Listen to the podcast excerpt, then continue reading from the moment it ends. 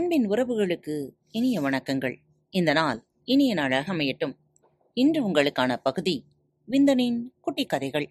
இன்று தங்களது பிறந்த நாள் மற்றும் திருமண நாள் விழாவை கொண்டாடும் அனைவருக்கும் பாரத் தமிழ் வலையொலி பக்கத்தின் மனம் நிறைந்த வாழ்த்துக்கள். நன்றி. வசந்தம் வந்தது.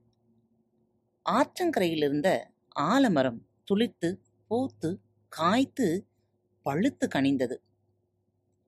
பறவையினங்கள் அனைத்தும் காக்கா கிக்கி குக்கு என்று குரல் கொடுத்து கொண்டே வந்து அதில் குடியேறின.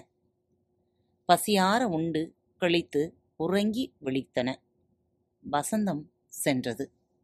ஆலமரத்தில் துளிரில்லை பூ இல்லை காயில்லை கனியும் இல்லை பறவைகள் பார்த்தன. பசிக்கு இறை தேடி பறந்தன. அருகிலிருந்த அரசமரம் என்ன நன்றி கெட்ட பறவைகள் அல்- அவைகள்? எல்லாம் இருக்கும் வரைதான் அவற்றின் உறவு போலும் என்றது ஆலமரத்திடம். ஆலமரம் சிரித்தது. ஏன் சிரிக்கிறாய்? என்று கேட்டது அரசமரம் ஆலமரம் சொல்லிற்று உனக்கும் எனக்கும் உள்ள இடத்திலேயே உணவு கிடைப்பது போல் அவற்றுக்கும் கிடைத்தால் அவையும் நன்றியுள்ள ஜீவன்களாய்த்தான் இருந்திருக்கும். ஆஹா மனிதன் சின்ன மீனை பெரிய மீன் விழுங்கி வாழ்வதும் பெரிய மீனை அதற்கும் பெரிய மீன் விழுங்கி வாழ்வதும். சிச்சி இப்படி தன் இனத்தை தானே உண்டு வாழும் ஈன ஜென்மம் இந்த உலகத்தில் வேறு ஒன்றும் கிடையாது என்றது ஒரு நாள் ஒரு மீன். தன்னைத்தானே நொந்து கொண்டு ஏன் மனிதன் இல்லையா? என்றது இன்னொரு மீன். அவன் எங்கே தன்னைத்தானே சாப்பிடுகிறான்? என்றது அது. ஏன் சாப்பிடவில்லை? நாம் தெரிந்து சாப்பிட்டால் அவன் தெரியாமலே சாப்பிட்டு விடுகிறான் என்றது இது. அன்பு. அருகிலிருந்த ஒரு கொழுக்கொம்பை பற்றி படர்ந்தது ஒரு கொடி. ஆஹா உனக்கு என்மேல் என்ன அன்பு? என்ன அன்பு?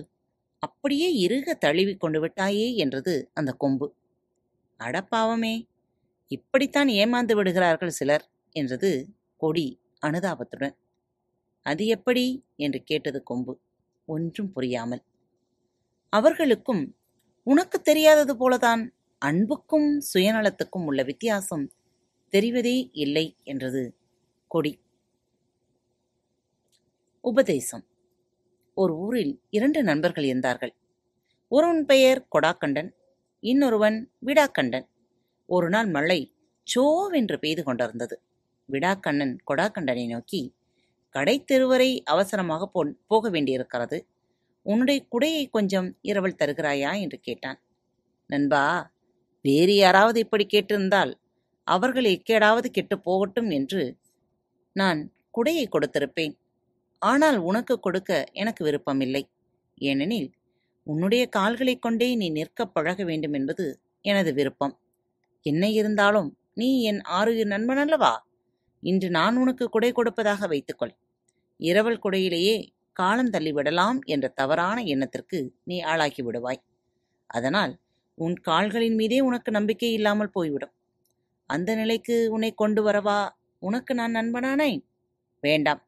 நண்பா இன்று நீ மழையில் நனைந்தே போ.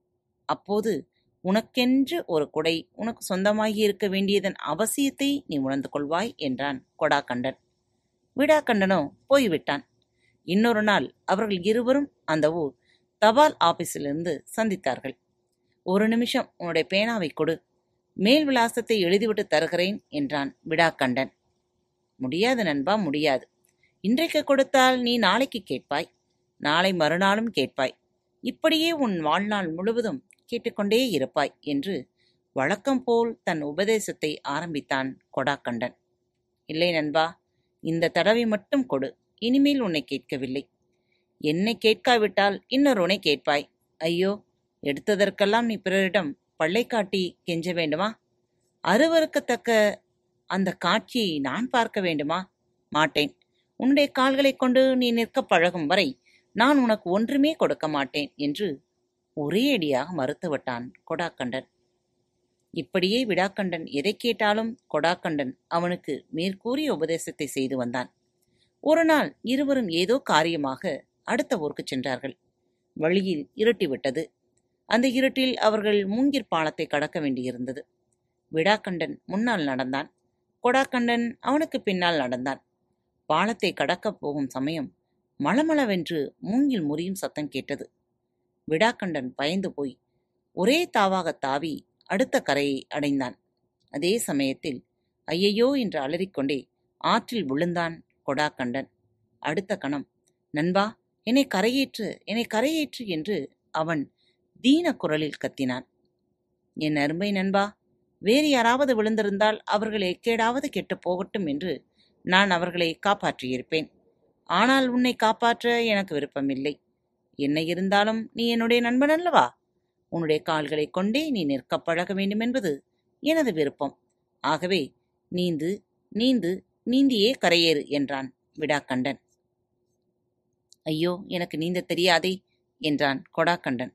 அப்படியானால் நீந்த தெரிந்து கொள்ள வேண்டியதன் அவசியத்தை நீ உணர வேண்டாமா? அதற்கு என்னாலான உதவியை இதோ செய்கிறேன் என்று சொல்லிவிட்டு விடாக்கண்டன் அவனை திரும்பிக் கூட பார்க்காமல் நடையைக் கட்டினான். என்ன நேயர்களே இந்த கதைகளிலிருந்து இன்று நமது சிந்தனையை மாற்றியது எது? சிந்தனை மாற்றங்களோடு இன்றைய நாளை தொடர்வோம். மீண்டும் மற்றொரு தலைப்பில் உங்கள் அனைவரையும் சந்திக்கும் வரை உங்களிடமிருந்து விடைபெற்றுக் கொள்வது உங்கள் அன்பு தோழி. அன்பின் நேயர்கள் அனைவருக்கும் இனிய வணக்கங்கள். பாரத் தமிழ் வலையொலி பக்கத்தை சப்ஸ்கிரைப் செய்யாதவர்கள் சப்ஸ்கிரைப் செய்து கொள்ளுங்கள். இந்த பகுதியை கேட்டு முடித்தவுடன் உங்களது கருத்துக்களை பதிவிட மறவாதீர்கள். உங்களுக்கான இமெயில் முகவரி கீழே உள்ள டிஸ்கிரிப்ஷன் பாக்ஸில் கொடுக்கப்பட்டுள்ளது. நன்றி.